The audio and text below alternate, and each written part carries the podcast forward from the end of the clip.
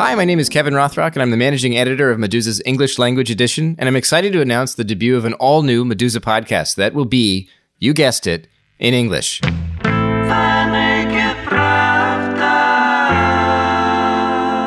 The show is called The Naked Pravda, and we'll be looking at how Meduza's top reporting intersects with the wider research and expertise that exists about Russia. We publish a lot of in depth original journalism at Meduza, but these stories' links to the wider community of experts, activists, and reporters working in this field, they're not always clear.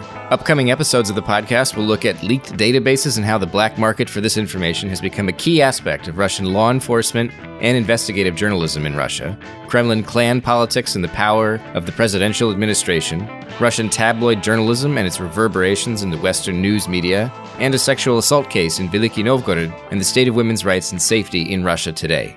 Every other week, I'll be speaking to Meduza's authors and outside guests to learn more about stories like these. You can subscribe to The Naked Pravda at Apple Podcasts and listen to the show at Meduza's website.